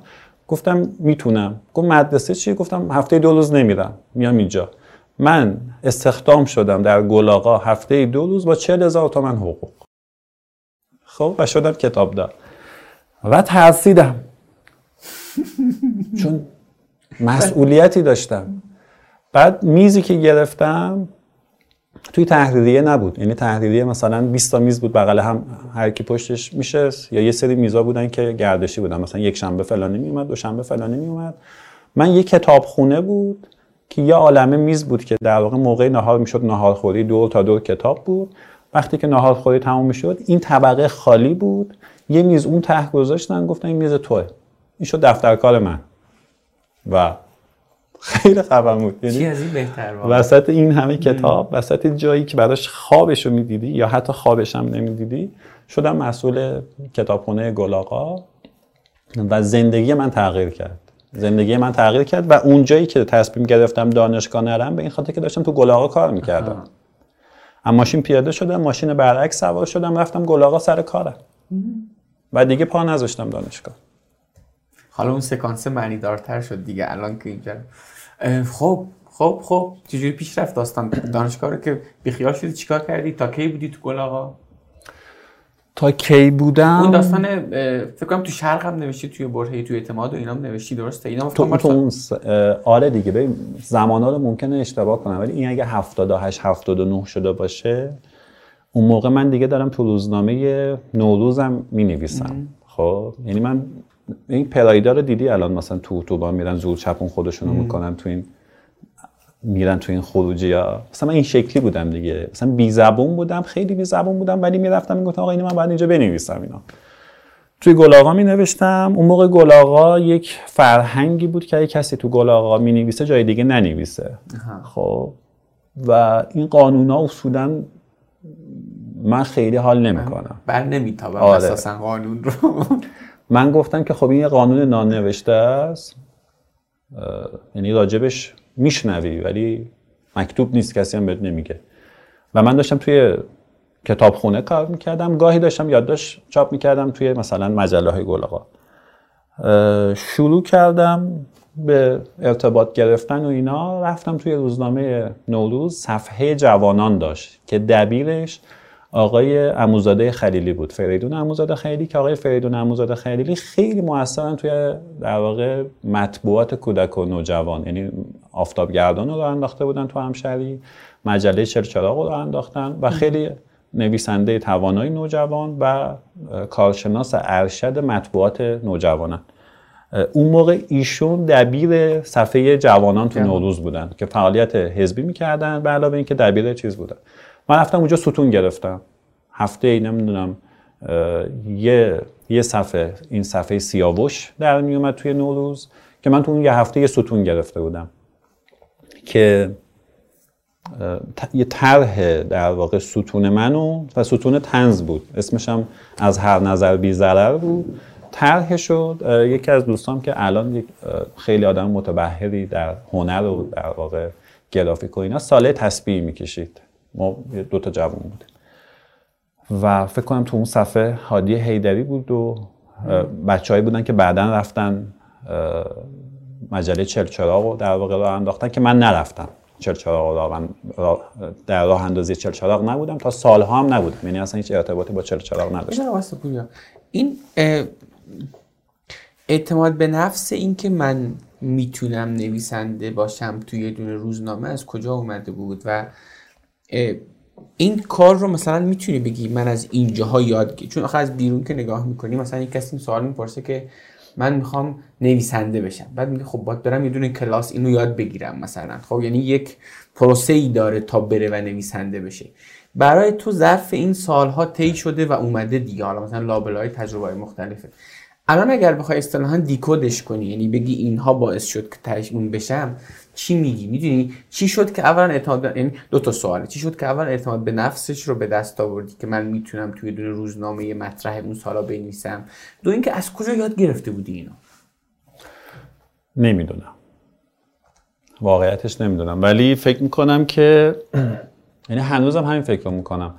به من میگم که ما همه داریم یه اشتباه عمومی رو با هم تکرار می‌کنیم یه غلطی رو همه داریم با هم می‌کنیم پذیرفتیم اسمش فرهنگه اسمش تمدنه. یعنی یه قانونایی که همه داریم انجامش میدیم. اینقدر باید کار کنیم اینقدر باید زندگی کنیم اینقدر باید مثلا به سلامتمون توجه کنیم. خب یه غلط عمومی که 8 میلیارد نفر انجامش میدن دیگه. غلط های خیلی بیشتری هست که تو می‌تونی انجام بدی. می‌دونی؟ بعد هزینهش هم خیلی زیاد نیست. یعنی هر هر جا تو داری کارهای خودتو انجام میدی و احساس کنی اشتباه کردی و اگه خطر جانی برات نداشته باشه. و میگه اشتباه کردم. مثلا من تو دبیرستان اگه می‌گفتم اشتباه کردم می‌خوام درس بخونم مثلا می‌رفتم چهار سال دیر، دیرتر درسم تموم می‌شد. اگه مثلا رفتم گلاغا می‌گفتم اشتباه کردم یعنی بعد از دو سال برمیگشتم مدرسه درس میخوندم. خیلی پرهزینه نیست. حالا دو سال عقبتر. حالا چهار سال نمرده بودم می‌دونی؟ نمیمردم. ولی نمی‌تونستم با اون احساسی که هیچ وقت براش نرفتم جلو ادامه بدم. میری نمیشه. می‌دونی مثل بازی کامپیوتریه مثل شطرنج داری با یکی بازی می‌کنی که تو خیلی بهتره. نمیگی بازی نمی‌کنم. همین حالا شاید دقیقا جمله تو ذهنم نباشه. یه جمله معروفی که میگن که آدم ها بیشتر توی سین بالاتر بیشتر حسرت کارهایی رو می‌خورن که انجام ندادن تا اینکه ناراحت باشن از شکستایی که خوردن. یعنی که کلی کار نکرده داری بعدا خیلی بیشتر اذیتت می‌کنه. تا اینکه اون کارا رو کرده و شکست خورد. خب نشد دیگه. آفرین. تو بعدش خیلی قشنگ. زنده موندم دیگه. یعنی خیلی مثلا آسمونم به زمین نیومد دیگه. می‌دونی؟ آره من هیچ وقت تو آینده سیر نمی‌کنم. یعنی اون موقع ما بچه بودیم من فکر می‌کردم آدم 20 ساله تموم شدن. وقتی بچه بودم واقعا 20 ساله به نظرم یه جهان دیگه داشتن. بعد می‌دیدم که آدما دارن راجع بازنشستگی حرف می‌زنن. همه یا می‌خوان برن گیتار بزنن یا می‌خوان برن سفر کنن یا می‌خوان مثلا کافه را بندازن. مالی یه دورانی بود که من نمیفهمیدم کیه. و اون آدمایی که من تو مهمونی می‌دیدم مثلا تو فامیلمون دور برمون آدمایی بودن که دیگه از رد خارج محسوب می‌شدن دیگه. پیر بودن خسته بودن بعد الان میانگین سنی رفته خیلی بالا. و اینا مثلا 40 ساله ای که مثلا ما وقتی 10 سالمون بود 40 ساله برای خودش مرد کاملی بود. خب؟ 40 سالشه خیلی بود. من گفتم من اونجا نمی‌تونم زندگی کنم. من دلم یعنی می‌دیدم آدم مسئله ساز زدن دارن. مثلا من کلاس های سازم رو رفتم ولی موسیقی رو کلا گذاشتم کنار. یعنی مثلا دو تا ساز رو رفتم چند سال مثلا زدم. و تصمیم گرفتم یعنی متوجه شدم که وقتی میشنوم موسیقی رو می‌تونم به کارهای دیگه برسم. اون آدمی نیستم که دنبال مثلا نوت بگردم. گذاشتمش کنار. رفتم نقاشی. بعد دیدم که تابلویی که در واقع رو دیواره رو وقتی می‌بینم به من جهان بهتری میده تا اینکه جهان خودم رو سعی کنم رو تابلو منتقل کنم. نقاشی گذاشتم کنار. عکاسی یا چیزهای مختلف و این هست تا به حالا شاید خیلی هم چیز نباشه. با این ادبیات گفتنش خوب نباشه. وای نستادی پیر و علیل بشی بعد بری تجربه آره. کنی. خب چرا همین الان تجربهش نکنن دیگه؟ مگه بهاش چیه؟ بهاش اینه که بقیه بگن فلانی دیوونه است. خب مثلا بذار بگن مثلا. میشه مثلا آره. اینجوری گفت؟ آره احتمالا. من حتی سفر رفتنم که می‌دیدم همه آرزوی سفر رفتن دارن یه پولی جمع کرده بودم موقع سال تحویل یعنی تو همون دوران مدرسه فکر کنم دوم سوم دبیرستان سال تحویل نشده بود. یعنی یه 15 روزم تعطیلی کتابخونه تعطیله گلاغا تعطیله این همه هم وقتی تو هم داری برای خود کار می‌کنی اینا. کوله پشتی بستم اومدم بیرون از مثلا اتاق و اینا. مثلا مامان اینا گفتن که چیه؟ مثلا اینا. گفتم من دارم میرم سفر. گفتن سفر مثلا الان 28 و 29 عید کجا می‌خوای بری اینا؟ گفتم که نمی‌دونم. گفتش که شوخی اینا. گفتم نه. گفت تو تا حالا سفر تنها نرفتی. گفتم که خب الان الان. میرم و اینا. بعد اینا اول فکر کردن که خب مثلا حالا یه شوخیه. واقعیتش هم این بود که من خودم نمی‌دونستم چه اتفاقی میفته اومدم رفتم ترمینال جنوب.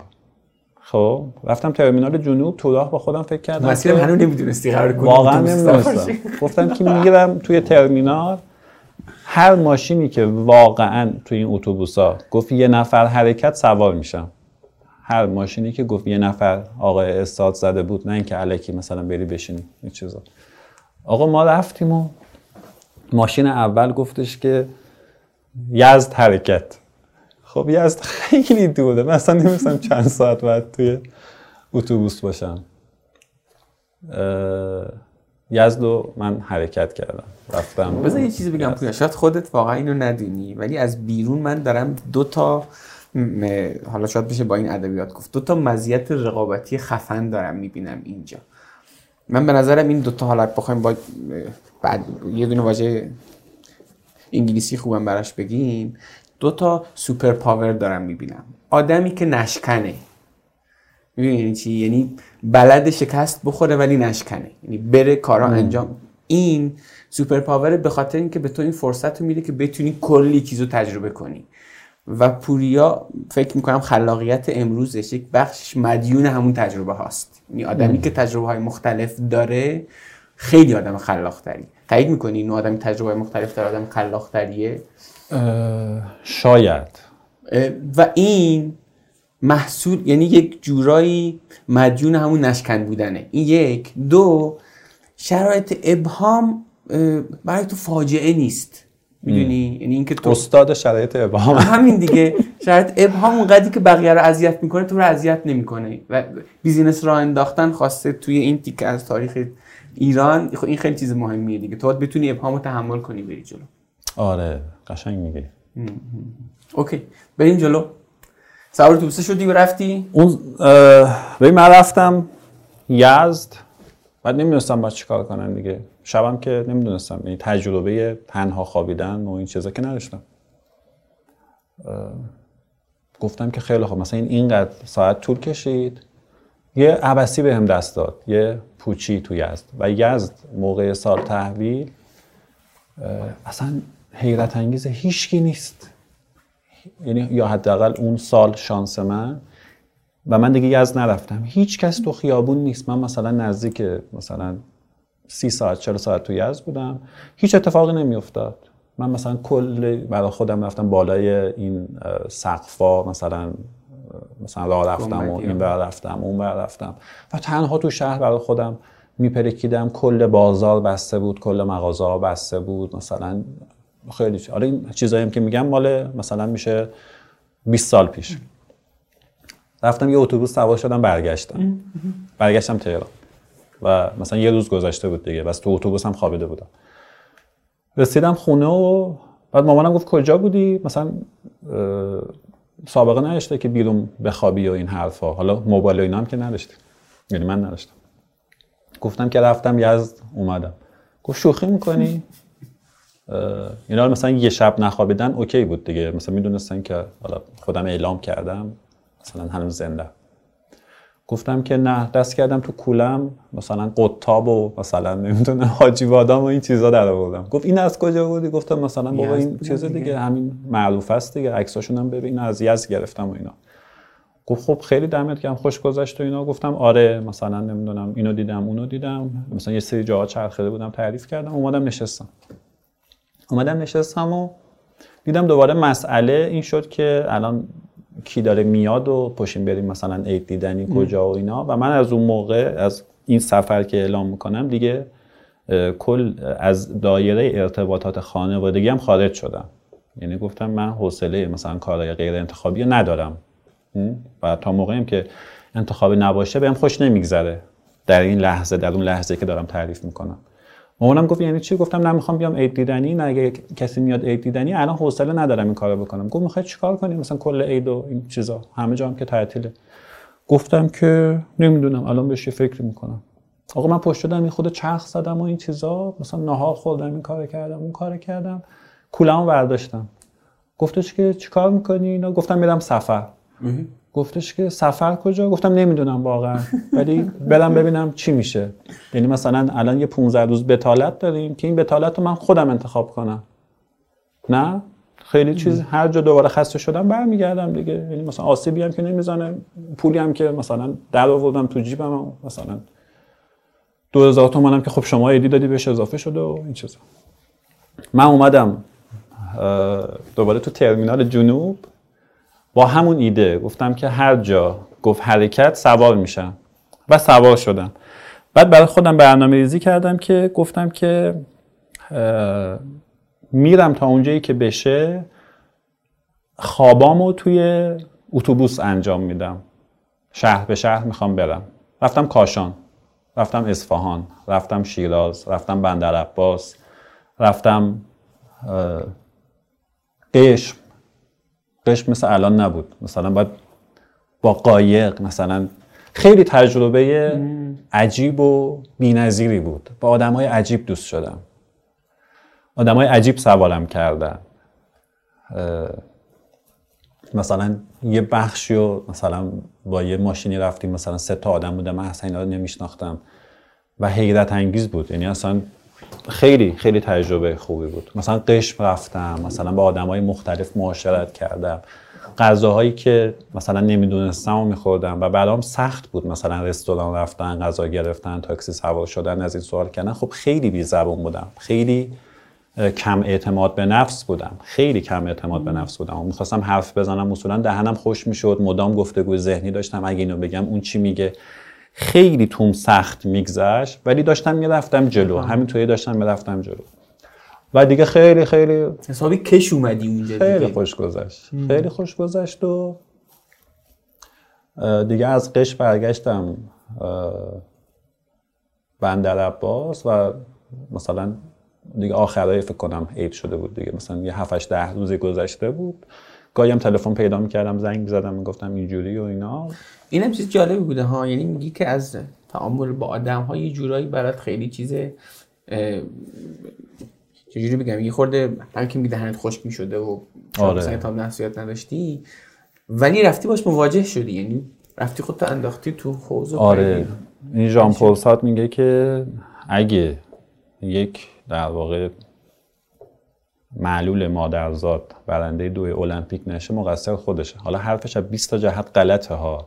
ولی معنی که می‌خواسته بگه خیلی جالبه.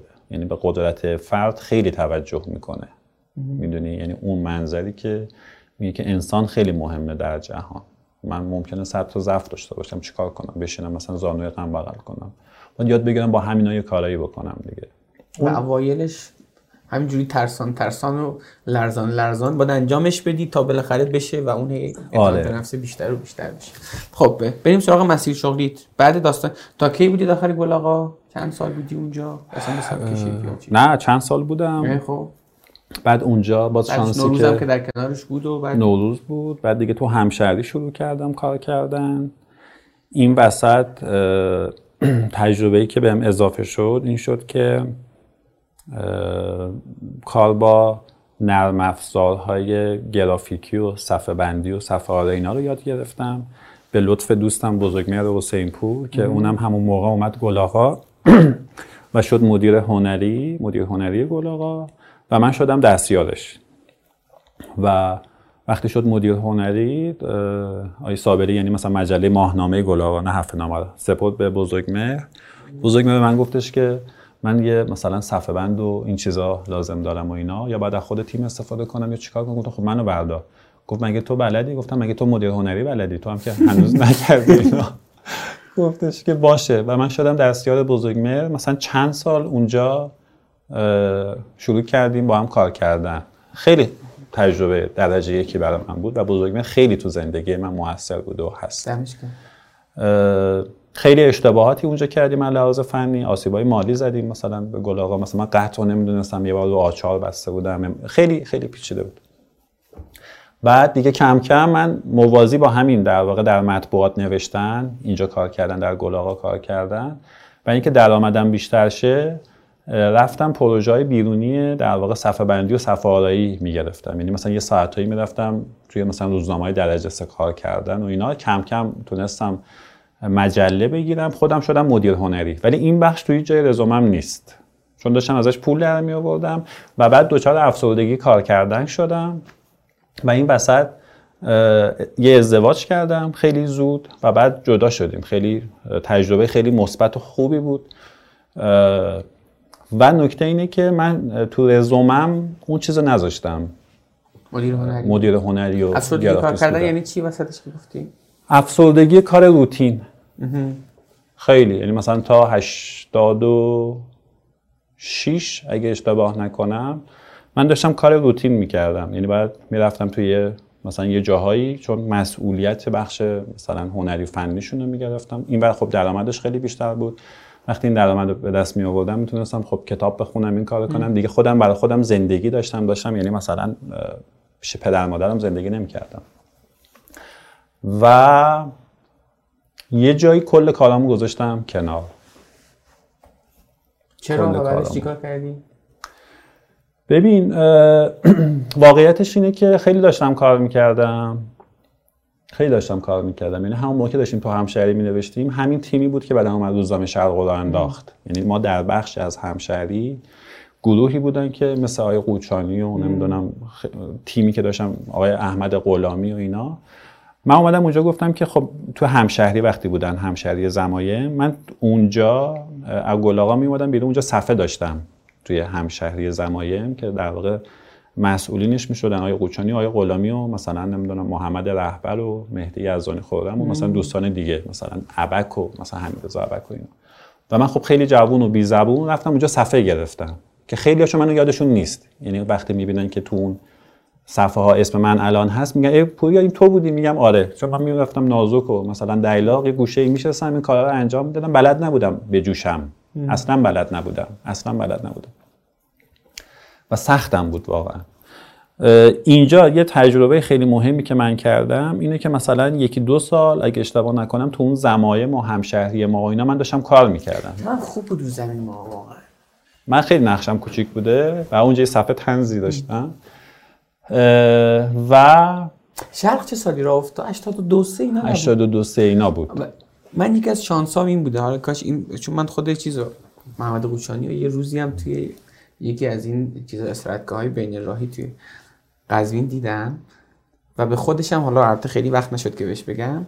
خیلی روی زندگی من اثر داشته یعنی علاقه من به خوندن یک بخشیش مدیون محمد قوچانی اون سرمقالهایی که تو شرق می‌نوشت. می‌دونی؟ یعنی این که تو عاشق خوندن بشی اون مجلهایی که میخوندی و اون کتابایی که بود تو خونه باعث شد تو عاشق خوندن باشی. آره. عاشق خوندن شدن خیلی جاها بعدم به کارت میاد واقعا. آره.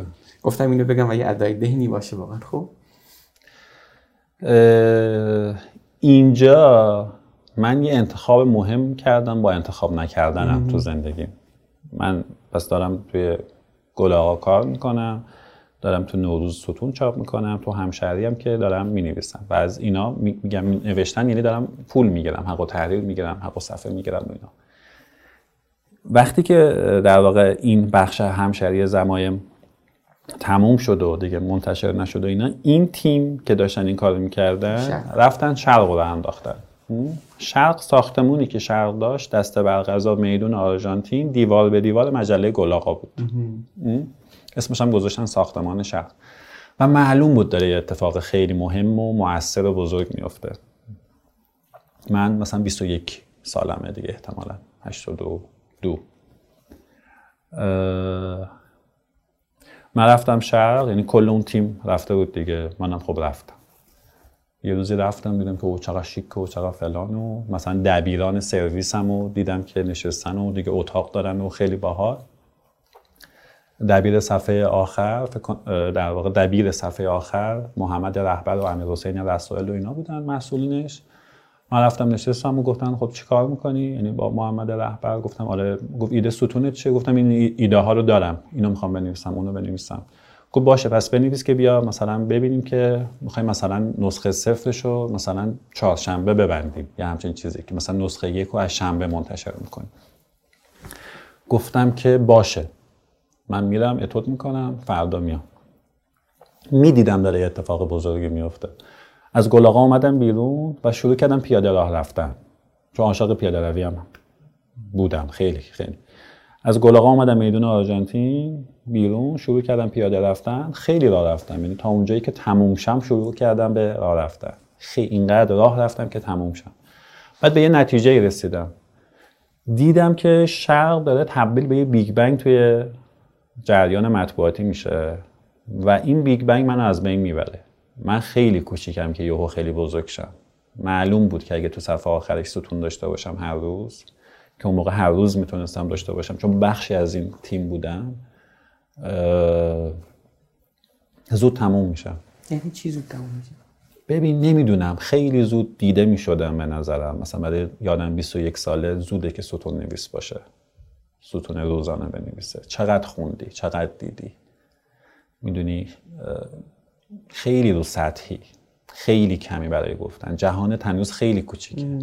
خیلی هنوز هیجان زده ای نسبت به همه چی. خیلی زود نزدیک میشی خیلی زود دور میشی خیلی زود تحت تاثیر مثلا جریان ها قرار می‌گیری. نوشتن نیاز به فاصله گرفتن داره. یه قدم باید وایسی بیرون. و من اون موقع بلد نبودم و خیلی زود بودم و خیلی کم بودم. و قبول نکردی اونجا رو؟ نه. زنگ زدم به محمد. همون شبش یا فرداش. گفت پس نفرستادی یا نمیای این چیزا؟ گفتم که پشیمون شدم. که یه حرف بدی زد و گفت مگه تو چی هستی و اینا؟ بابا شرق می‌دونی داره چه اتفاقی میفته و اینا؟ گفتم که می‌دونم ولی واقعا نمی‌تونم. گفت چرا نمی‌تونی؟ گفتم نمی‌دونم دلیلش رو نمی‌تونم مثلا استدلال کنم. ولی به نظرم من نباید تو شرق باشم. شماره یکش که چاپ میشه من نباید باشم. مثلا من برای همشری زمایم خوب بودم. یه صفحه یه لایه اینقدر صفحه. می‌دونی تو نوروز یه ستون بودم تو صفحه مثلا هفت. الان راضی از اون تصمیمت؟ خیلی مهمترین تصمیم بود. و تو همون گلاغا موندی و به کار ادامه دادی؟ تو گلاغا موندم از گلاغا اومدم بیرون کارهای مختلف کردم. نمی‌دونم سال 84 اولین کتابمو منتشر کردم. هیچ ناشری قبول نکرد. خودم رفتم با پول خودم چاپ کردم. بعد فهمیدم که نباید این کارو می‌کردم. مثلا بعد از یه سال کتاب منو هیچ پخش کننده ای نگرفت. می‌رفتم کتاب فروشی ها کتابمو نمی‌گرفتن تنها کسی که کتاب منو قبول کرد بذاره در بساتش یارعلی پور مقدم در واقع بنیانگذار کافه شوکا بود که هفته پیشم فوت کرد. من رفتم اونجا من پنج تا کتاب گرفت. گفت این در واقع قفسه کتابای آدمای غیر معروفی که کسی کتابشون رو قبول نمی‌کنه. اینا رو گذاشت اونجا. و این خیلی نقش مهمی داشت. یعنی این فرصت دادنه یا همین حتی اگه براش هم شوخی بود یا جدی نبود. برای من خیلی جدی بود این کاری که کرد. و من بعد از دو سال 1200 نسخه کتاب چاپ کرده بودم. دادم تو یکی از اساس کشیام مثلا نمکی بود یعنی هر دفعه مثلا دو تا جعبهشو کم می‌کردم. و الانم حق میدم به همه اون ناشرها و در واقع اینا که اون کتاب رو نباید چاپ می‌کردن. الان فکر کنم یه نسخه شو داشته باشم. انتخاب خیلی درستی بود که توی شرق نرفتم بنویسم. انتخاب خیلی درستی بود. همونجوری که من کتابم سال 84 منتشر شد به وسیله خودم و کتاب عبسی بود حتما نوشتنم توی صفحه آخر روزنامه شرق در سال 82 83 عبس بود بیفایده بود. خیلی زود من دیده می شدم و خیلی زود تموم می شدم. می‌دونی؟ چون تموم بودم وقتی شروع می‌کردم چیزی نداشتم. و رفتم گردیدم برای خودم. مثلا روزنامه های دیگه مثلا سالی ده تا یادداشت چاپ می‌کردم که عضو انجمن روزنامه نگاران بمونم. از کی بازی جدی تر شد؟ یه دونه ستون نویس جدی شدی توی روزنامه های جدی؟ موقعی که تصمیم گرفتم دیگه تو مطبوعات کار نکنم. موقعی که تصمیم این گرفتم بعد 88 قبلش. قبل. موقعی که کلا تصمیم گرفتم کار نکنم چجوری؟ یعنی سال 86 87 اه، من یه ریستارت, ریستارت کردم. همه چی رو. به چه معنی؟ کل کارم گذاشتم کنار. بویا تو چقدر داری زندگی می‌کنی زندگی رو می‌دونی؟ یعنی قشنگ تا تهش چیزهای مختلف داری تجربه می‌کنی. چه خوبه واقعا. یعنی اون تا تهش رفتن مسافرت بریم ببینیم حالا هر جا رفت سوار میشیم تا اینجور تصمیم. خیلی باحاله. نمی‌دونم. اینو یهو دوست داشتم بگم خب. از اونجا اینطور به نظر می‌رسه از این احتمالا سخته. قطعا سخته ها. ولی داری زندگی می‌کنی دیگه. می‌دونی زنده نیستی فقط. حالا شاید خیلی حرف مثلا کلیشه ای به نظر برسه. ولی به نظرم کلیشه خوبیه الان واقعا برای گفتن زندگی رو داری زندگی می‌کنی دیگه. فقط زنده نیستی. سری کارهایی که اون 8 میلیارد دیگه میگن خوبه همونا رو فقط انجام بدی توی ساختار تعریف شده توی چیزی فقط. من اونجوری که خودم هر میگم کسی باید غلط خاص خودش رو آفرین. این خیلی. دقیقا هر کسی غلط خاص خودش رو بکنه به نظر جمله خوب. ببین 86 اه، من شروع کردم رو خودم کار کردن و نگاه کردم دیدم که مسئله با من دارم.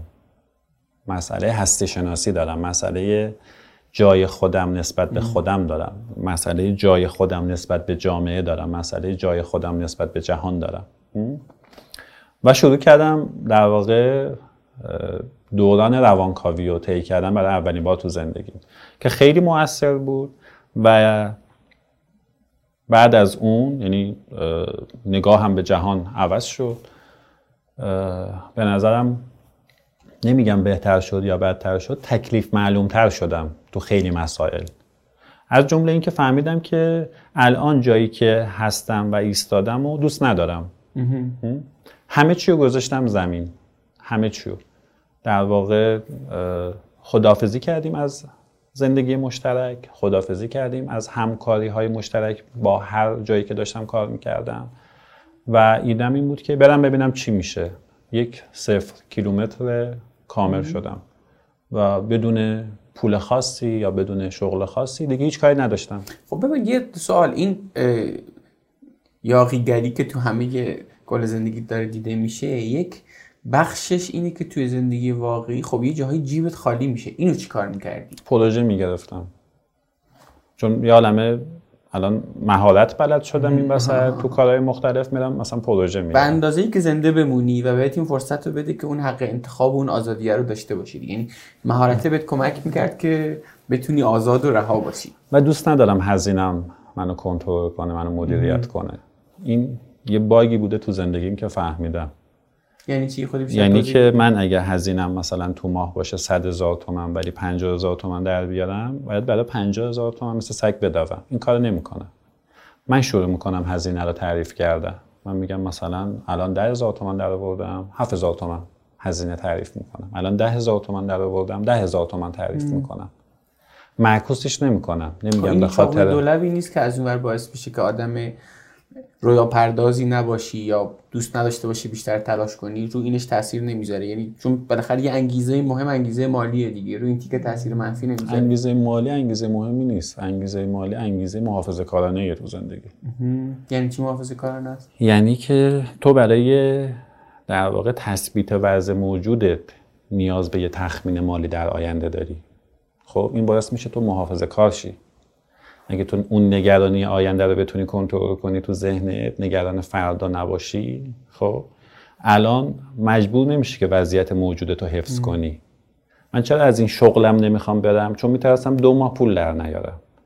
چرا میترسم دو ماه پول در نیارم؟ چون می‌بینم همه هزینه ها میمونه. اجاره میمونه غذا میمونه اینم میمونه.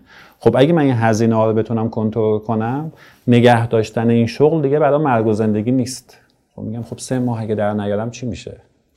اگه سه ماه برم رو کولی زندگی کنم چی میشه؟ مثلا برم خونه مامانم بخوابم مثلا. برم تو پارک بخوابم. چه ایبی داره؟ می‌دونی؟ این که ما می‌خوایم وضع خودمون رو حفظ کنیم حتی به این معنی که می‌خوایم بهترش کنیم ما رو محافظه کار می‌کنه. شما شغلی که ایجاد می‌کنی و با چنگ و دندون حفظ می‌کنی. چون میگی که من نیازمندم که رشدش بدم. شما محافظه کار میشی. شما شغلی که به دست میاری و با چنگ و دندون حفظش می‌کنی. محافظه کار میشی. من درست فهمیدم.